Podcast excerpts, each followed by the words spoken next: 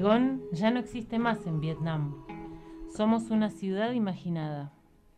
En Saigón vive nuestro amante chino y el grillo que le canta a la nena que llora. Padres en alquiler, dedos que soplan, hechizos, flores rotas. Tres al servicio del amor y estamos todos arriba.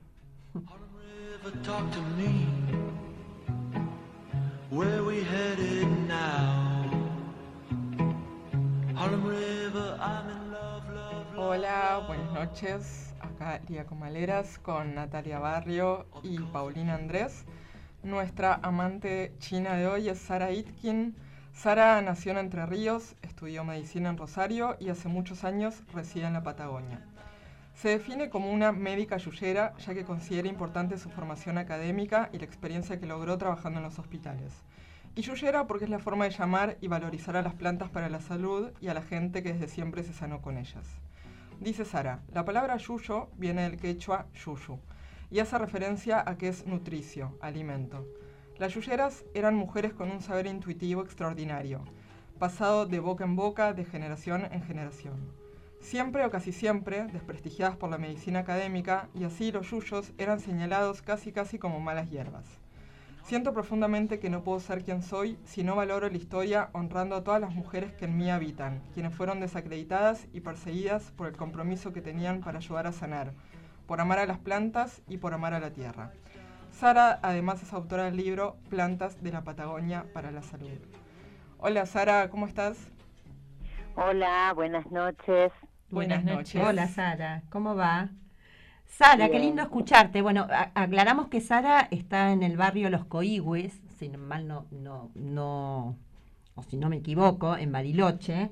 Y este y bueno, tomamos contacto con ella porque además de ser muy conocida entre gente amiga, eh, también eh, se vende su libro acá en Viedma.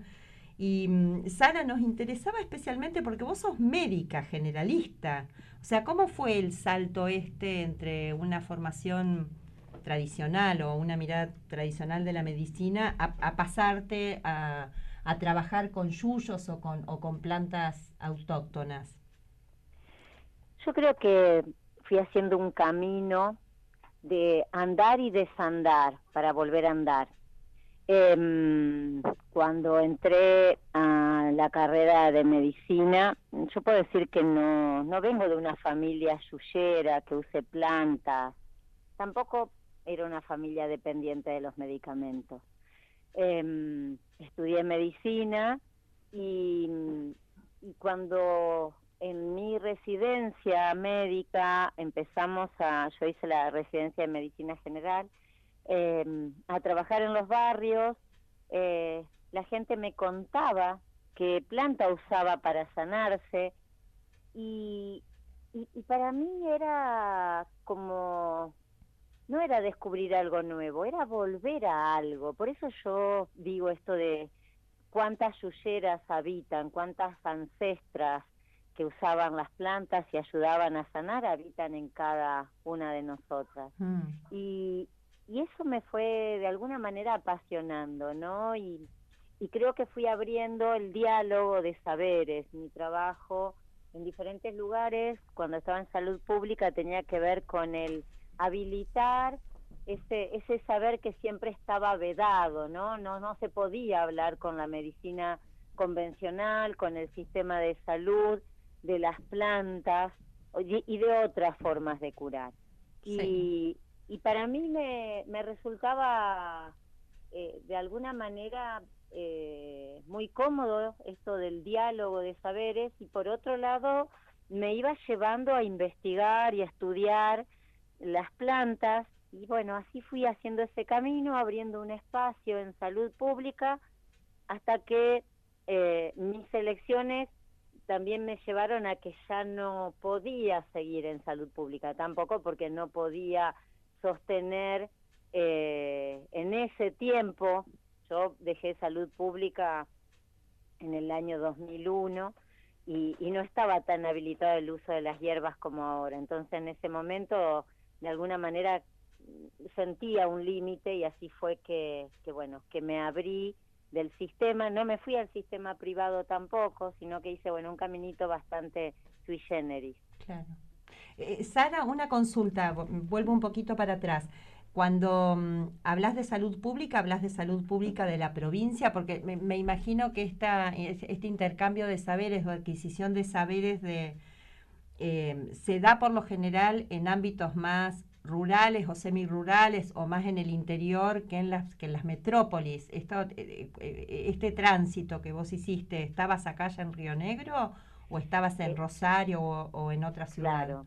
En realidad, mm, por eso digo, fui haciendo un caminito de andar y desandar. Mm. Cuando yo cuento mi experiencia en la residencia, es Rosario y fundamentalmente el primer contacto con personas que me contaban que usaban las plantas era en un centro de salud, eh, una villa miseria que estaba, creo que está todavía hace mucho que no voy, dentro de la misma ciudad en Rosario. Mm. Eh, siempre mm, pongo este ejemplo cuando una persona me mostró cómo había sanado una quemadura este, con un, que había tenido con un brasero, con una estufa casera para calentarse y se había sanado con aloe. Yo después vine, terminando mi residencia médica, a hacer una experiencia en el área psicosocial, en el centro y sur de la provincia de Neuquén. Eh, termino mi residencia y trabajo, me ofrece trabajo la provincia de Neuquén, entonces tuve una experiencia de dos años y medio en, en Las Lajas, un pueblito que está a 50 kilómetros al norte de Zapala, y todo lo que fue el área rural. Y para mí eso fue riquísimo. Claro. Y tuve otra vuelta a Rosario, donde allí trabajé en un centro de salud del área rural, donde, bueno, ahí mm, fue muy intenso porque allí ya había un jardín de medicinales que, que, bueno, se había venido abajo porque dependía de estos planes del gobierno, entonces, una vez que dejaron de pagarle a las mujeres, ya no tenían ganas de trabajar, y bueno, fuimos como rearmando otra vez ese jardín con, con todas las personas que, que, bueno, que amaban las plantas y la forma de sanar, y ese, esa experiencia en Rosario fue riquísima, trabajamos también con con la Secretaría de Cultura, se armó una murga y fundamentalmente con una profe em, que trabajaba desde la alfabetización. Eh, era hermosísimo su trabajo de, ayudar a enseñar a escribir y a leer a través de los saberes de estas mujeres en relación a las plantas. Mm. Y, después me vine para otra vez al sur, a Neuquén, Villa Langostura, Villa Traful y bueno, y a partir de ahí Bariloche. Perdón, te, te pregunto, ¿cómo, ¿cómo fue que empezaste a sistematizar todo el conocimiento de las plantas? y fuiste experimentando vos misma, si fuiste, no sé, ibas escribiendo o anotando lo que te iban diciendo. ¿Cómo fue que, que llegaste al conocimiento que tenés? Eh, cuando la gente me contaba de alguna planta, obviamente yo no conocía, o la iba escribiendo, buscando después la información este, académica, pero fundamentalmente siempre digo, mm, mis grandes maestras son las personas comunes que, que venían a la consulta, que hacíamos una reunión en el centro de salud o que puedo encontrar eh, compartiendo, no sé, un, asiento de colectivo. Mm. También yo tengo que valorar el, el, trabajo riquísimo que, que, se generó hace muchos años aquí en Bariloche, estoy hablando de 2000 2004, 2005, ahí unos meses, eh, unos años más también, este 2009, y mm, fueron mm, un proyecto de nación muy interesante donde trabajé con los centros de adultos mayores eh, y en la revalorización de sus saberes en el uso de las plantas y puedo decir que, aprendí un montón. Gente mm, yo cariñosamente las nombro mis abuelas y abuelos y la mayoría de la gente del área rural con un conocimiento riquísimo en el uso de las plantas y que bueno, la mayoría de ellos recordaba que, que no había prácticamente relación con, no había médicos en esa zona, menos en el área rural de, de la provincia de Río Negro y que cómo se sanaban con las plantas. Mm. Eh, así también eh, siento que muchas abuelas y muchos nietos se reencontraron porque eh, invité a, mucha gente amiga mía del pueblo mapuche y, de esa manera también iban reencontrándose con, con sus adultos, ¿no? Con, con los mayores y se generaban unos diálogos realmente y encuentros maravillosos. Sara, te quería preguntar, em, un poco de, tu relato se desprende que tu pasaje de la medicina tradicional a la medicina naturista fue progresivo y a partir de encontrarte con diferentes grupos, colectivos de personas. Em, y, me imaginaba que, en ese tránsito, en ese pasaje, eh, vos debes haber tenido que dejar cosas atrás. Eh, me imagino esto, lo de la figura del médico eh, tradicional de la medicina alopática, digamos, eh, esta figura que, digamos, en, y sobre todo en salud pública, me parece, tan asociado con una figura poderosa, digo, el médico... tiene la palabra santa, ¿no? Y al médico en, los hospitales y, y en los centros de salud digamos, es el que tiene la, palabra. Y, vos acá fuiste como, digamos, poniendo en valor lo que los demás traían y aprendiendo de ellos. ¿Tuviste, la pregunta es esta, ¿tuviste que dejar cosas atrás em, por, por, por tu nueva elección, digamos? Sí, sí, incluso a mí me sucedió que em, en un momento no me sentía cómoda con la medicina que estaba haciendo, mm. eh, en ese momento estaba en Rosario, mm. em, que era muy, muy hermoso el trabajo con el, este, en ese centro de salud que, que se llama El Gaucho, pero estaba con, con una responsabilidad inmensa porque era directora del centro de salud, tenía a cargo la formación de residentes, y me acuerdo que se estaba reorganizando el sistema de salud en Rosario, eh, muy mal pago en mm. este momento, y, y bueno, y yo con, con muchos cuestionamientos hacia mm, también mi trabajo, entonces decido en un momento dejar la medicina mm. em, y, dije, bueno, me voy a dedicar a hacer alimentos, a vender alimentos naturales. Y bueno, fue realmente un shock para, para la familia principalmente, como diciendo, pero ¿qué pasó? ¿Por qué dejas la medicina? Eh, gente amiga, cuando me veía, me decía, pero vos dejaste la medicina. Y, yo decía, bueno, pero yo necesito encontrar algo que me sienta cómoda. Mm. Después de, estar vendiendo alimentos naturales.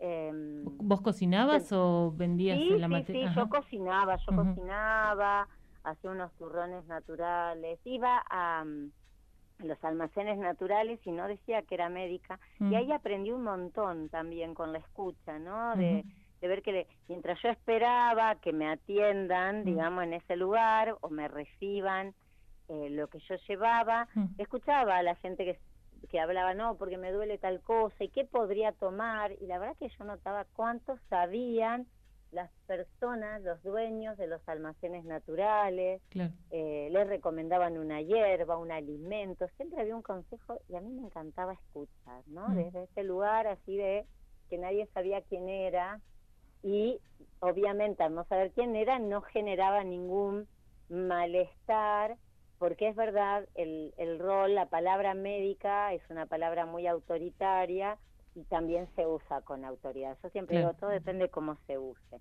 Mm. Em, y bueno, después de estar un tiempo vendiendo alimentos, dije, no, yo en realidad soy, quiero volver a ejercer la medicina, pero desde otro lugar este, lleno, y volviendo al sur. Yo me había sentido muy cómoda trabajando en la provincia de Neuquén y así fue que volví y ya cada vez abriendo más el espacio del uso de las plantas y revalorizando los saberes populares y ancestrales.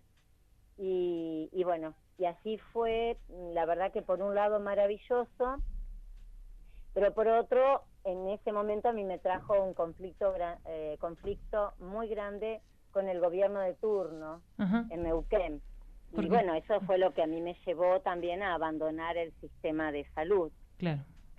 Te dieron un último empujoncito, digamos. Sí, sucedió también en ese tiempo que mm, para mí fue así como algo muy, muy importante. Eh, fui mamá por primera vez mm. y, bueno, el decidir también eh, dónde y cómo nacía mi hijo fue un tema. Mm. Eh, yo era en ese tiempo la, la médica, médica única y directora, por eso mismo, mm. del Centro de Salud de Villa Traful. Veníamos con las mujeres del lugar haciendo, yo siempre digo retrospectivamente, un acto revolucionario. En ese tiempo, en el año 99, 2000, eh, comenzaron los primeros encuentros nacionales de mujeres mm. y nosotras nos veníamos reuniendo en la cocinita del centro de salud donde eh, yo trabajaba en esto, ¿no? En esta revalorización de saberes, donde ellas contaban sus saberes, yo les enseñaba a hacer preparados herbarios, y estos preparados eran distribuidos en la comunidad. Y así, una señora que pasaba todos los inviernos eh, internada en el hospital de referencia, que era Villa La Angostura, eh, por depresión el invierno, pasó a ser uno de los motores de este grupo Mm. pasaron a ser valorizadas mujeres, como siempre nombro doña Griselda Calfueque, que, que por su piel morena, porque sus vacas andaban libres en el pueblo, eh, siempre fue discriminada y por ser mujer. Mm.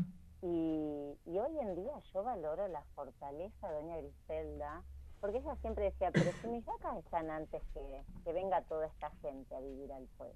Claro. ¿no? Y, bueno, y, doña Griselda para mí es una de mis grandes maestras porque sabe un montonazo. Mm. Eh, y así, entonces, este grupo de mujeres se fue empoderando, este grupo de mujeres se fue revelando frente al patriarcado y machismo de esos pueblos chiquitos. Y, y de alguna manera también fue tomando un poder que no convenía al gobierno de turno, donde siempre había punteros políticos en los pueblos y de esa manera em, eran votos cautivos. Y acá empezaban a tomar otra fortaleza las mujeres y bueno, se genera y en ese momento que fue eh, el, el, mm, nos fuimos a parir a mi hijo a casa de una amiga, comadrona en Buenos Aires. Eh, yo debía ocultar que mi hijo había nacido en casa de de una amiga comadrona, porque no estaba bien visto para el sistema de salud.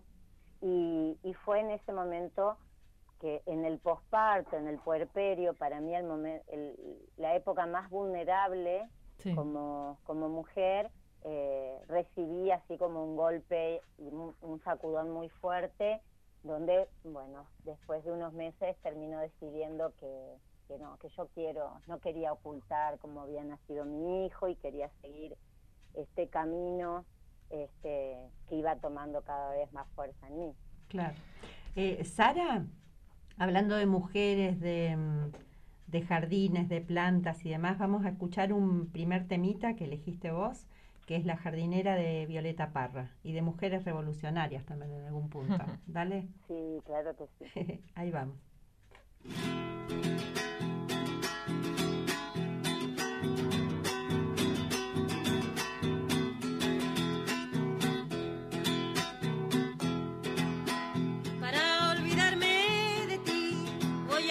espinas más gruesas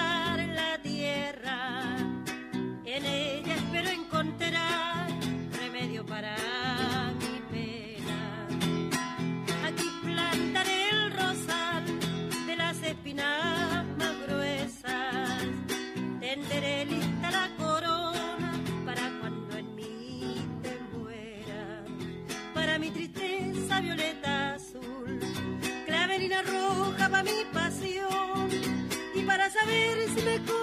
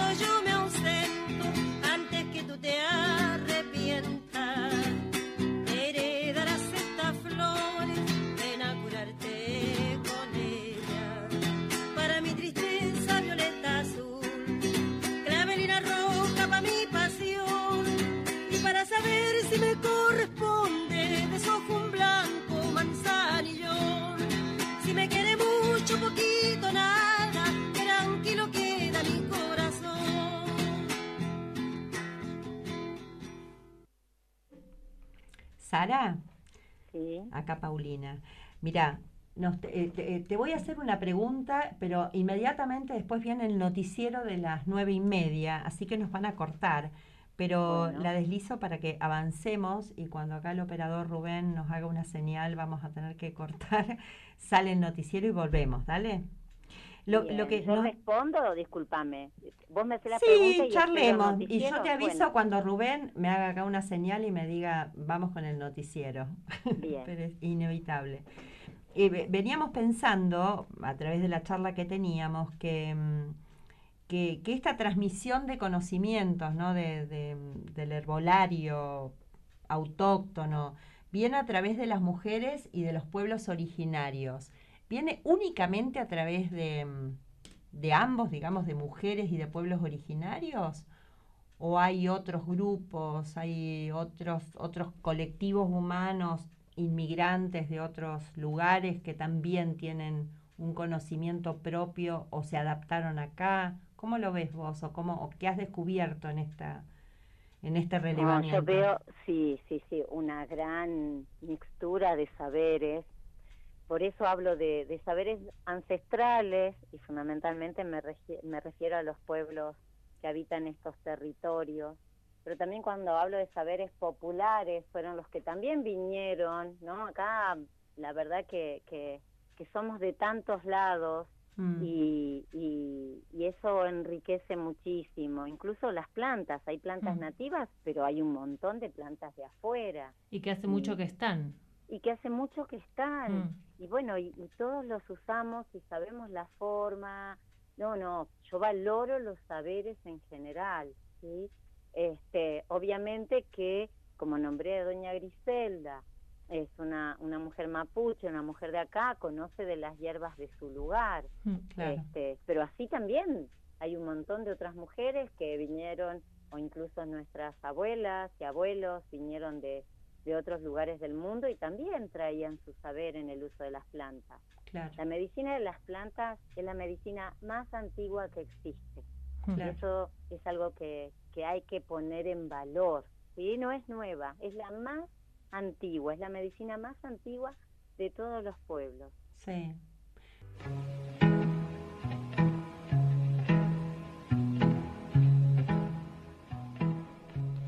Sara, acá estamos de vuelta.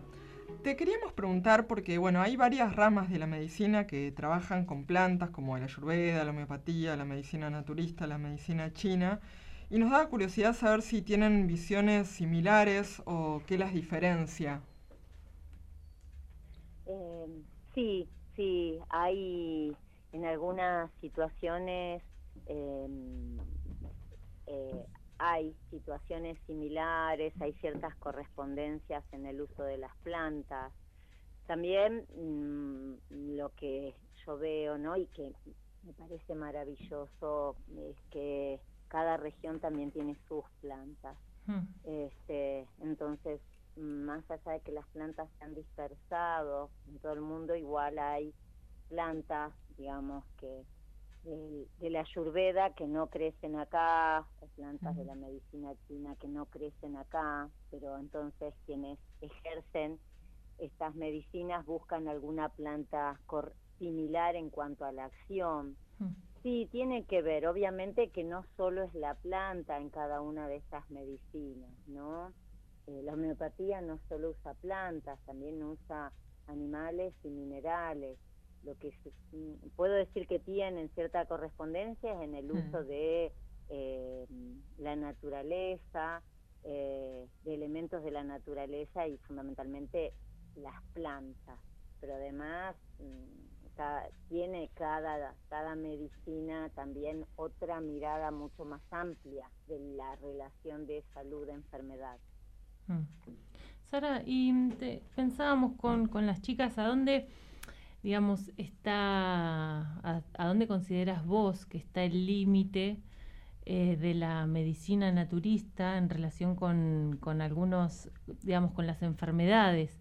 Em, no sé, me imagino una persona llega con algún cuadro grave y, mm, digamos, de alguna, de alguna afección para tratar inmediatamente.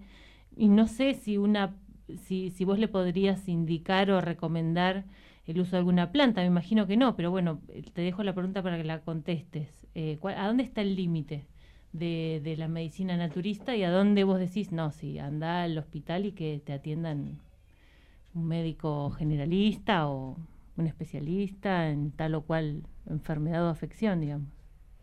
Sí, sí, y quiero aclarar que eh, yo trabajo en, relación también al sistema médico. Y yo siempre hablo que somos, eh, somos medicina, ejercemos la medicina y, acá no hay competencia por una u otra y tampoco es ninguna alternativa. ¿no? Hace poco tuve, eh, me invitaron a un conversatorio. Mm de la universidad y, bueno, el título que habían puesto es terapias alternativas, entonces yo dije, no hay título más molesto para mí que pongan terapia alternativa, no, eso es medicina y no es alternativa. Entonces, em, hay situaciones donde podemos sumar y siento que cada vez estamos logrando sumar ambas medicinas. Hay situaciones donde eh, la urgencia debe ser resuelta por la medicina convencional, una cirugía, un proceso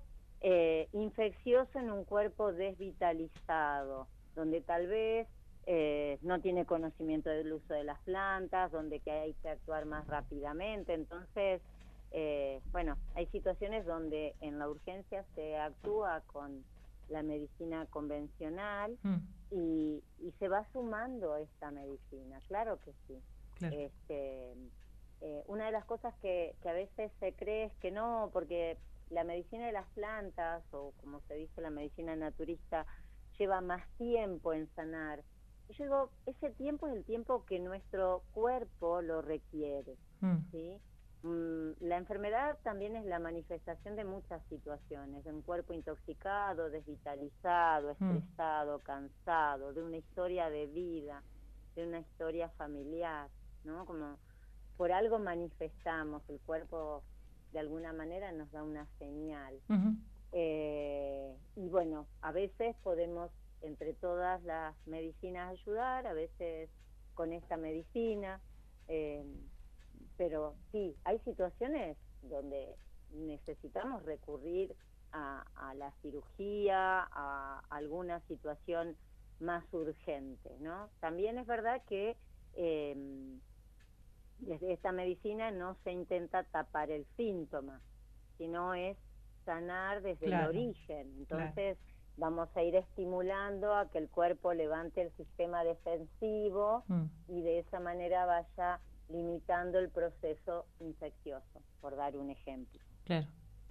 Eh, recién comentábamos acá algunas situaciones em, a donde ante casos de cáncer, eh, algunas personas recomiendan ir por una vía naturista. Eh, al respecto, entiendo que es algo polémico, complicado, pero ¿cuál es tu, tu mirada, tu posición al respecto, Sara? Yo acompaño la decisión de cada persona. Mm. Eso creo que es fundamental como venimos bregando, mi cuerpo, mi decisión. Mm. Bueno, acá también, ¿no? Es mi cuerpo, mi decisión y yo acompaño. Acompaño a quien decide hacer quimio y sumamos desde la alimentación y, las plantas y mm. lo que pueda sumar la medicina naturista. Si una persona decide hacer rayos, decide no hacer un tratamiento, yo acompaño, ¿sí? Creo que mm, lo que estos años vengo logrando, esto de desandar, y cuando digo volver a andar, es eh, abrazarnos las medicinas, ¿no? Estoy totalmente abierta. Siempre digo, tenemos que formar un equipo que acompañe a la persona, que no sienta la confusión, porque me ha pasado, voy a dar un ejemplo, ¿no? Una señora que, que, bueno, que se le diagnostica un cáncer de pulmón, eh, va, el médico la ve este, y le dice, porque le, le sintió ya su tonada, la señora es eh, oriunda de Paraguay, supuso que debía usar hierba y le dijo, ni se le ocurra sanarse con yuyos, ¿no? Otra vez el yuyo como despectivo. Antes de que la señora dijera algo antes que dijera algo, mm, mm. vino tan angustiada y yo le dije, dale mi teléfono al médico, que me llame y yo pueda decir cómo puedo sumar, cómo podemos ver, cómo vos podés elegir libremente qué hacer. Mm, yo creo que lo que tenemos que ofrecer es esa posibilidad de que la persona elija cómo sanarse y no generarle confusión ni desacreditar ni una ni otra terapia. Claro. Y Sara, hablando de, tratamientos, eh, estábamos charlando que hace un montón de años hay una moda respecto a lo natural, o sea, una falsa moda, va, un falso natural, porque cualquier cosa de verde medio que la gente piensa que es natural. Entonces vas o a la farmacia o incluso a una dietética o un almacén natural y hay un montón de comprimidos o productos que se venden como naturales que, que son pastillas no sé cuán procesadas están, o sea, ¿cómo, cómo se diferencia o cómo saber que, cuál es una buena práctica naturista y una que no lo es? Sí, la verdad que la ciencia avanzó un montón en el estudio del uso de las plantas para la salud. Yo mm. podría decir que la mayoría de las plantas están estudiadas, la mayoría de las plantas tienen sus principios activos patentados, ¿sí? En diferentes países, todavía no se pueden patentar plantas, por mm. suerte, y, eso ha hecho que, que haya una, una búsqueda ¿no? de ayudar a sanar o mejorar las condiciones de salud, más que nada en enfermedades crónicas, porque es lo que más aqueja a la población del mundo actualmente. Eh, entonces, así se ha encontrado y así llegamos a estos famosos antioxidantes, ¿no? Eh, entonces, se saca, por ejemplo, el resveratrol de la uva y se vende el resveratrol eh, encapsulado o en un frasquito. Em, se vende tal componente de una planta o de un fruto aislado. Mm. Eh, no es dañino. Lo que sucede también es que desde mi mirada yo aliento que, que la persona se sane con con independencia y no con dependencia del sistema eh, fármaco alimentario.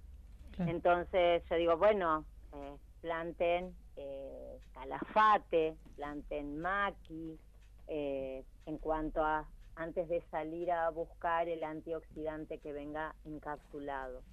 Em, entonces, ahí se genera confusión. Em, de todas maneras, eh, mi propuesta es que cada, cada persona busque la forma de sanar que, que se sienta más cómoda, porque también yo promuevo mucho que, se armen los botiquines en los jardines, ¿no? Que mm. tener tu botiquín en el jardín, que tengan su, su cultivo de, de plantas y, y, es verdad que hay gente que, que no tiene la posibilidad, posibilidad de cultivar plantas, así mm, puedan tener en, yo digo, bueno, pero se puede tener en macetas, en el balcón, bueno, a veces no es tan fácil. También todos estos años me, me fueron enseñando y mostrando diferentes realidades y ver que, eh, bueno, a veces se tiene que recurrir a esto, pero es verdad que, ojo, no caigamos en este eh, laboratorio verde, por así decirlo, que muchas veces se muestra como sano y natural y en realidad no, no está a favor de la salud ni de la naturaleza. Hay algunos que sí, ¿no? Ojo, hay, hay ciertos eh, laboratorios y, y, medicamentos herbarios que, que son buenos. Sí, sí. Este, obviamente que también en todo esto tenemos que tener cierto cuidado y, y, y digo esto y ya las dejo hablar a ustedes. También pasa que eh, aparecen las modas de las plantas, ¿no? Mm, Entonces aparece la planta mágica. Este, y muchas veces eh, no es que sea la mejor planta y la única planta capaz de curar todo, ¿no? Como pasó en estos años con el calanchoe o mm. ahora con la artemisia annua. Creo que tienen mucha propaganda. Entonces también tenemos que tener cuidado porque desvalorizamos lo que nos puede crecer en el jardín, pero porque no tiene propaganda. Es decir, nos siguen colonizando, y fundamentalmente de Europa, mostrando, ah, el artemisiano, entonces nos enloquecemos. Yo he visto por Mercado Libre que han cobrado no sé cuánto dinero una planta artemisiano, y yo digo, pero si acá tenemos tomillo, y crece silvestre donde ustedes viven el tomillo nativo, ¿no? Mm. Yéndose un poco más para para la estepa. Eh, y así podemos encontrar un montón de plantas. Mm. Pero bueno, vuelvo a lo mismo, tiene que ver con la prensa, el mercado que le den y la forma de difusión. Mm. Y también ahí pienso, Sara, que mm, tu propuesta, eh, bueno, y de la medicina naturista, digamos, es, eh, digamos, esto, que cada uno se haga cargo de lo que consume, de lo que produce, y ahí hay un cambio también de mentalidad, no es cambiar, digo, una cosa por otra, eh, es una cuestión más, más profunda que requiere una reflexión y otro hacer, me parece, ¿no? Em, Sara, si te parece, vamos a pasar a la segunda canción que elegiste, hermosa de Fito Páez, Yo vengo a ofrecer mi corazón. Y volvemos. Bárbaro.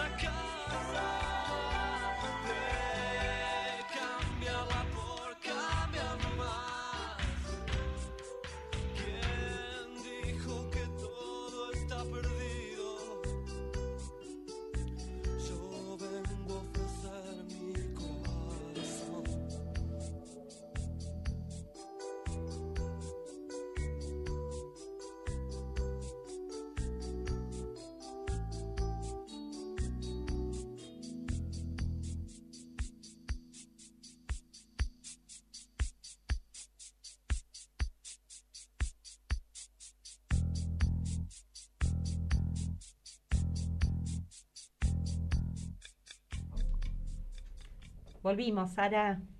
Nos, nos queda re poquito, va, no, no tampoco, unos 10 minutos, pero así nos morimos de ganas que nos cuentes un poco qué es un botiquín básico para nosotras que estamos en toda esta zona Atlántica. digamos, atlántica, ¿no? O, de- o casi la estepa, porque Radio Nacional también se escucha hasta, creo, entrando San Antonio, por ahí, bueno, San Antonio es Atlántica, pero eh, sí, se escucha por acá, en los campos. ¿Qué, qué sería un botiquín para esta Yo- época del año, por ahí?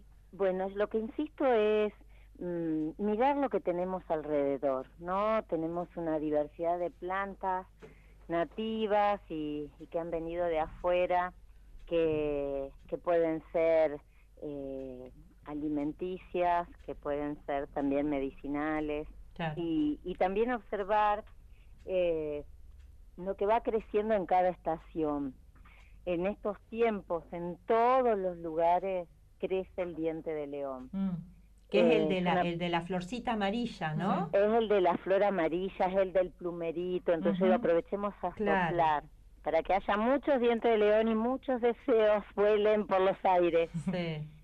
pero es una planta maravillosa. Por algo está en primavera, que es el tiempo de la depuración, el tiempo que, que empezamos a movernos y estar afuera después de la quietud del invierno. Entonces, como yo digo, cuando empieza el tiempo lindo, abrimos ventanas, plumereamos nuestra casa. Bueno, de alguna manera tiene, tenemos que hacer lo mismo con esta casa que, que llevamos, ¿sí? Con este cuerpito. Sí. Entonces, abrirlo al sol, abrirlo al aire, pero también limpiarlo. Y el diente de león es maravilloso.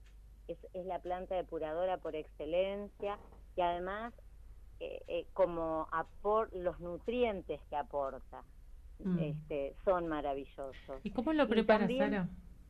Yo aconsejo que, que lo coman crudito en ensalada. Ah, ok, Ah, pero que la flor, el La tallo. flor, la flor, el tallo no porque es amarguísimo, pero sí la flor, los Mira. pétalos, eh, juntarlas de lugares limpios, Mm. no lavarlas, Ah. entonces de esa manera comemos el polen de la flor también.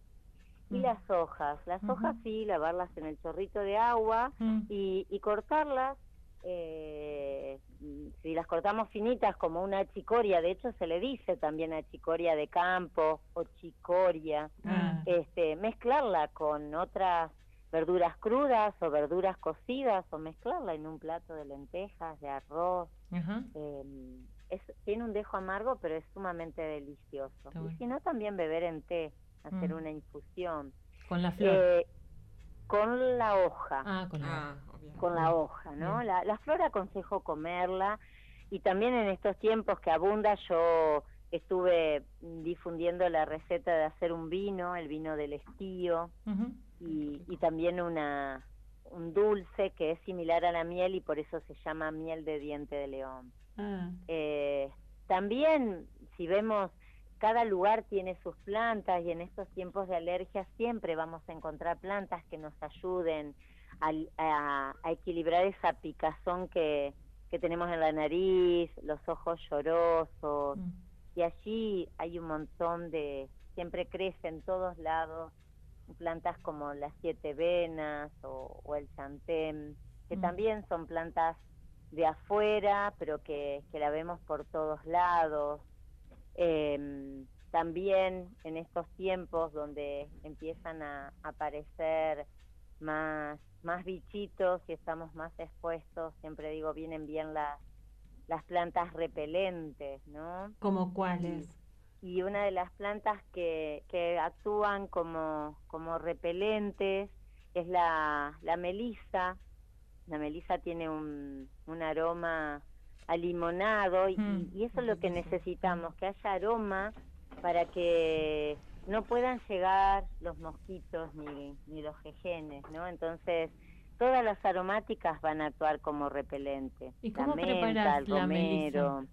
Perdón, ¿cómo preparas la melisa para que actúe como repelente en la piel? ¿Te lo pones eh, Sí, como- sí, sí, se puede hacer un té bien cargado y vaporizarme con el té o también puedo hacer un, un aceite, algo muy sencillo que es la planta, ponerla, cubrirla con aceite, llevarla al sol digamos, ponerla en un frasco, cubrirla con aceite, taparla, llevarla al sol varios días hasta que veamos que, que pierde color la planta y que el aceite cambió de color, ¿no? Hay una receta antigua y a mí me gusta respetar esas recetas que dicen 40 días al sol. Claro, yo ya estaba Pero- preguntándote, ¿se puede hacer en una ollita? Claro, pero No. podemos imitar el calor, sí, porque podemos imitar el calor del sol con el calor de una hornalla, un baño María Claro, suave. suavecito. Sí, eh, también eh, vino de afuera, pero tiene un poder repelente inmenso el, el eucaliptus. Claro. Entonces podemos vaporizar la casa con eucaliptus, podemos vaporizarnos con eucaliptus, El podemos medicinal, beber. ese que el- tiene la hojita más redonda, ¿no? O el otro también. ¿Viste No, que no, funda- sí, eh, ¿sabés que eso es como algo muy común que la gente dice? El medicinal es el de hoja redonda. Y en realidad, la mayoría de los estudios Sí. eh, médicos del, del uso del eucaliptus están dados con el de hojita alargada. Ah, mira. Eh, pero bueno, se pueden usar ambos eucaliptus. Eh, a mí, yo particularmente estoy acostumbrada a usar el de hoja alargada y es una planta en estos tiempos que se vienen los mosquitos, es un buen repelente. Mm, ¿sí? Incluso bueno. se ha visto que es efectivo frente al, al virus del, frente al dengue y también frente a este tiempo de pandemia podemos tener una acción de, de limpiar la casa, desinfectar, ¿no? Porque tiene acción antiviral también. Sí. Ah, qué bueno. Sara, ¿y qué podríamos eh, recomendar para levantar el sistema inmunitario eh, para las enfermedades eh, eh, respiratorias y en particular, bueno, con el COVID?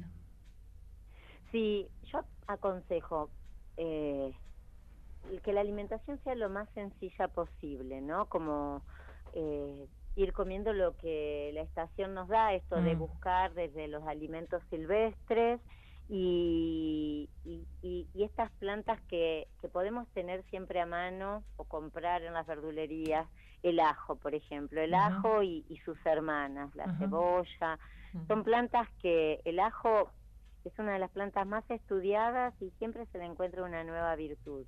Mm, Eh, levanta las defensas, es antiviral, es mm, antibiótica, eh, tiene la, la particularidad de estimular eh, la producción de una sustancia antiviral que generamos las personas, que se llama in- interferón. Entonces Mm. estimula la producción de interferón en nuestro hígado, a su vez tiene un efecto que levanta las defensas, a su vez tiene un efecto antiviral, eh, y lo podemos consumir de todas maneras, eh, de todas formas. Crudo o ser el cocido, ajo ¿verdad? crudo, Mm. cocido, no pierde las propiedades el ajo cocido. Eh, en el otoño-invierno, cuando llegó la pandemia, eh, insistí mucho en que tomemos sopa, tomemos una buena sopa, decía yo, para levantar las defensas y hacerle frente al COVID. Por ahí ahora ustedes ya están con más calor. Acá en Bariloche viene bien la sopa todavía porque tenemos frío claro. pero quien no quiera la sopa, bueno, puede puede cocinarlo, puede eh, ponerlo en una ensalada, a mí particularmente una ensalada que tenga diente de león y ajo me encanta. Sí. Qué rico. Este, sí, sí, sí, queda muy rico. Entonces, comer sencillo, ¿no? Sí. Evitar tanto eh, tantos refinados y volver a, a una cocina simple. Sí. Sara, llegamos sin darnos cuenta a las 10. Este, así que vamos a tener que ir despidiéndonos. Nos encantó charlar con vos, la verdad es que una horita más para que nos pases varias recetas hubiese sido genial. Pero Igual podemos recordar que el que- libro se vende acá en Chulapa. En Chulapa, exactamente. El libro de Sara está acá, yo ya me reservé uno, así que Janina, si nos está escuchando, lo voy a ir a buscar el sábado. Y mm, bueno, te agradecemos tanto Gracias. ¿eh? Esta- este Gracias, tiempo Sara. de haber estado con nosotras y mm, nos despedimos de la audiencia hasta el jueves que viene. Le agradecemos a Rubén que nos acompaña y a todos ustedes que nos, que nos están escuchando. Y nos vamos con un último temita de Anaí Mariluán. Gracias, Sara. Un. Gracias. Chao, Sara, un Les mando abrazo. un abrazo yuyero inmenso. Gracias Dale. Gracias igualmente. Gracias, beso, gracias.